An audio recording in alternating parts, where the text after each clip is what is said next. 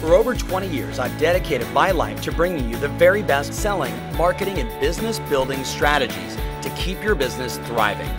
Get ready to experience the success you've been searching for. Welcome to The Tom Ferry Show. Hey, everybody, welcome to The Tom Ferry Show, episode 68. Today, I have a special treat for you my dear friend and the woman that helped shape the story of my book, Life by Design, Laura Morton. So, Laura, say hello to uh, all the viewers of the Tom Ferry Show. Hello, viewers of Tom Ferry. Love it. So, Tom Ferry Land. Yes, Tom, exactly. I like Tom Ferry Land. So, I want to talk to you guys about storytelling, and and really, what I want I want to ask questions to the Queen, someone that has written how many books now? Uh, 54. 54 books. How many New York Times bestsellers? 20 one including me. Thank yes. you very much. Good job. I appreciate that. Thank you. So, so I thought would be interesting to do is as you're watching this video and you're saying, well, why is he having this, this author, writer, good-looking, you know, rock star who deals with celebrities and occasionally guys like me? Um, why would he have him share? Well, the answer is, how do you stand out in a crowd of 1.2 million real estate agents? Like, there, like everybody's going to pick one of 31 flavors right? You know, this color, that brand, this organization, that organization. And when you've got 15 real estate agents that are all in a circle and everybody knows everybody, the person that always stands out is either A, the best storyteller, right? Or the person that the story, the narrative about that agent is the one that resonates with the customers. And that's who we ultimately end up selecting. So I thought what we would do is we take the expert of telling stories and have her share with you the three most important parts of the story and then the framework for the story. So just share what are the three most important parts? If they're sitting here now saying, I want to rewrite my story, maybe just talk about story first and then share. Sure. Well, for me, I think that the, the stories that I love the most are the stories that move us in some way. They're the stories that we can't forget, even long after we've heard them. They're the stories that somehow change the way we think or feel. And the reason why those stories do that, Tom, is because in some way they're, they're irresistible, they're memorable, and they're believable irresistible, memorable, and believable. Exactly. It's like the first time you saw E.T oh, right? Yeah. Or Star Wars. Oh. And or even when we heard about when you know when Steve Jobs was fired from Apple and then he made his amazing return to the mm-hmm. company mm-hmm. that he founded and yes. then came back to. Yes. So so how does an agent think about irresistible, give it to me again? Irresistible, memorable and believable. How does an agent take that in and say, well, how do, how do I make that my story? Like, you know, I, I know you have a, like a process for doing what you do. Could you describe to them the framework of that? Sure. Within that framework, I think the story has to be grounded in real life situations about real people and there has to be a conflict. And that is true for great storytelling. That mm-hmm. conflict needs to be resolved. Mm-hmm.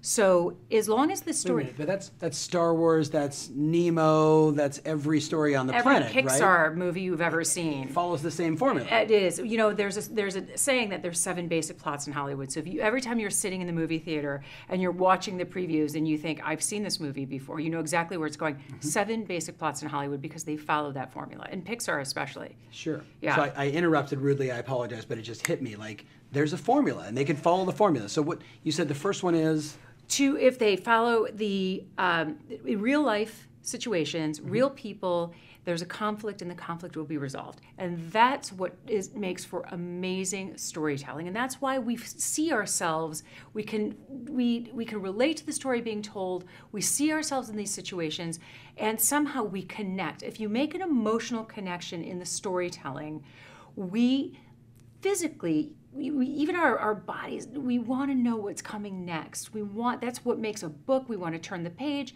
When we go to the movies we, we can't wait for the next scene. There's an emotional connection to the storytelling and that's what makes for an absolutely fantastic and fabulous story. So I want to I want to ground this in real and for, for everybody watching, they understand this. They say, wait a minute, that's like getting a review but or it's getting a case study on we have this client and they came to us because they listed with someone else and it didn't work out. And here's the sort of here was the challenge the pain the suffering but then we shung, save the day and solve the problem. Absolutely is it kind of the same formula? Absolutely. It, it, it has to be if you're if you're recruiting somebody you need to tell the story of how you brought them over, but it has to have a purpose, it has to have a meaning, it has to have a reason that you're sharing that story with them. It can't just be, we, you know, we hired this top producer from another agency and we brought them over if you have the ability to set the scene, recreate how you brought them over, the reason you brought them over, mm-hmm. it wasn't just that they were the top producer. You brought them over because they add value to your company, because they're a leader, because the, you you like the way that they you know add back to the community. You like the way that they contribute within the organization. And yes, they're a top producer. That's nice too. Mm-hmm. But if you put people over profit, always, it will show you know, in everything that you do, particularly in your storytelling. And when you do that, the people that you're talking to will understand that you know in terms of the, the storytelling they'll they'll be able to see that you value them as individuals and in the way that you tell your story is also very important too because i think so often people get caught up in the I mm-hmm. and they get caught up in the we, but they forget about you. They forget about the person they're talking to. Yes, yes. And that undervalued second person is so important and it's so powerful because people really, really want to feel valued. They want their their desires, they want their goals to be honored and acknowledged. Mm-hmm. It is really vital, I think, particularly when it comes to uh, growing growing in their own career growing in in you know the, the direction that they're moving in not just the direction the company's moving in mm-hmm. i think that's true of all industries i don't think that's just true in real estate are you comfortable telling the story you shared about jerry springer Sure, I can tell that story. I mean, this is so. So the reason why I'm bringing this up, and some of you are like Jerry Springer. What does that have to do with real estate and Tom Ferry show? It's controlling the narrative. Right? It is. So Every person watching this has had a transaction fall apart, something go wrong. They did something wrong, and, and that fear collapses them. Instead of pushing out and controlling the message, they hide and they hope that no one knows about it. Right. Share that story with them. Well, I think obstacles always are opportunities uh, to learn and grow. And so I, you know, I really believe that in, you know, in this particular instance, a great leader will always own whatever that obstacle is. And I think Jerry, who's one of my clients and one of my favorite clients, he's like hanging out with, I like hanging out with, well, Tom. Wait, um, hold on on that association. except for the story I'm about to tell you. Yes. Um, but you know, he's like hanging out with your favorite uncle or hanging out with your buddy because it, Jerry is brilliant and smart and. Um, you know, uh, and I loved working with him. And um, but but Jerry got caught up in a situation um, where in 1973 he was on the Cincinnati City Council, and he had gotten word that a uh, health club in northern Kentucky was being shut down for acts of prostitution, and a, Jerry, a health a club. health club was being shut down for acts of prostitution, and Jerry knew that he had visited the health club on occasion for massages and he worse he had paid for those massages with a check. Ooh. yeah so there was a paper trail.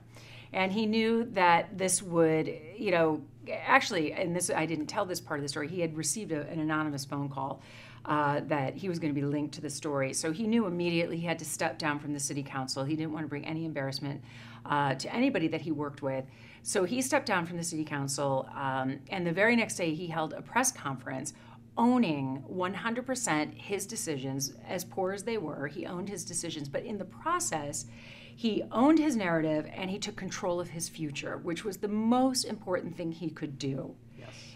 When you find yourself in that kind of situation, own it. If you don't own your narrative, somebody else will. Today, especially, this was 1973, pre internet, pre Google nobody you know instagram snapchat twitter facebook. A- absolutely absolutely. So he did the absolute right thing. You know he could have this was a time where he could have just swept it under the rug but mm-hmm. he knew this is what he had to do because he wanted to have a future uh, in politics and it certainly uh, broadcast journalism came much later. So he had the, the press conference he owned the narrative owned his future and four years later, he was elected mayor of Cincinnati by the largest plurality in the city's history. And he was the most popular mayor that city has seen, certainly at that time. Um, he also went on to run for governor of the state of Ohio. He became a, an award winning broadcast news journalist, winning 11 Emmy Awards. He took over for Phil, Donahue when he retired from his show, and that show turned into the Jerry Springer Show. And of course, we know that he became the number one talk show host in America. So it was only after his mea culpa mm-hmm. that he mm-hmm. went on to find many happy endings. I love it. No editing. So, but that's yeah. a breakdown to break that you think of now today, the Kobe Bryants of the world and, and people that others are being told, you got to get out there and share your it story. Control the, the, narrative, control the message. It is the only way from a yes. PR standpoint, it is the only way to handle those kinds of mistakes. You have to get out, you have to own it.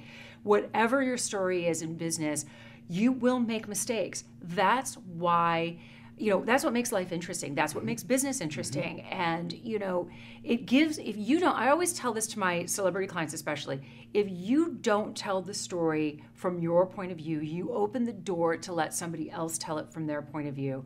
And you know then then you have no option but to get defensive. Mm-hmm. and you never want to come from the defense. You always want to be on the offense and so, it, you know, from my point of view, when you own your narrative out of the gate, you take the wind out of everybody else's sails. And this could be fearless storytelling because that's really, I mean, this is the, the genesis of this whole thing is you sold a house for less than you know what the sellers wanted and they were upset. And all of a sudden that just listed or just sold postcard and marketing message goes out. It's controlling the narrative right? People are going to talk about that final sales price in that community as a micro micro example of how they can relate to this. But there's always a way to tell the story in a way that no one gets hurt. And so and storytelling becomes your best friend in your business because mm-hmm. it's a way to connect it's a way to connect with your clients, it's a way to connect with your coworkers. And as we talked about earlier mm-hmm. today, agents love to talk and they're always talking. And what story they're telling dictates the outcome of everything. They're talking about why they love where they're working and why they'll never leave. They talk about why they hate where they're working and why they're dying to leave. Mm-hmm. They talk about their transactions. They talk and sometimes they're lying, sometimes they're telling the truth. It's so important to be authentic because authenticity rules. People want to be around authentic people. It's so important mm-hmm. now more than ever. Yes irresistible, memorable, believable. believable. Absolutely. Irresistible, believable, memorable. Yes. Okay. I mean, that should be the formula they have in front of them all the times, just like you've seen before on the Tom Ferry Show, the Google report on trust and experience. And you start putting all these pieces together as you're writing your message, as you're shooting videos, as you're doing Instagram posts, or heaven forbid something bad happens, controlling the narrative.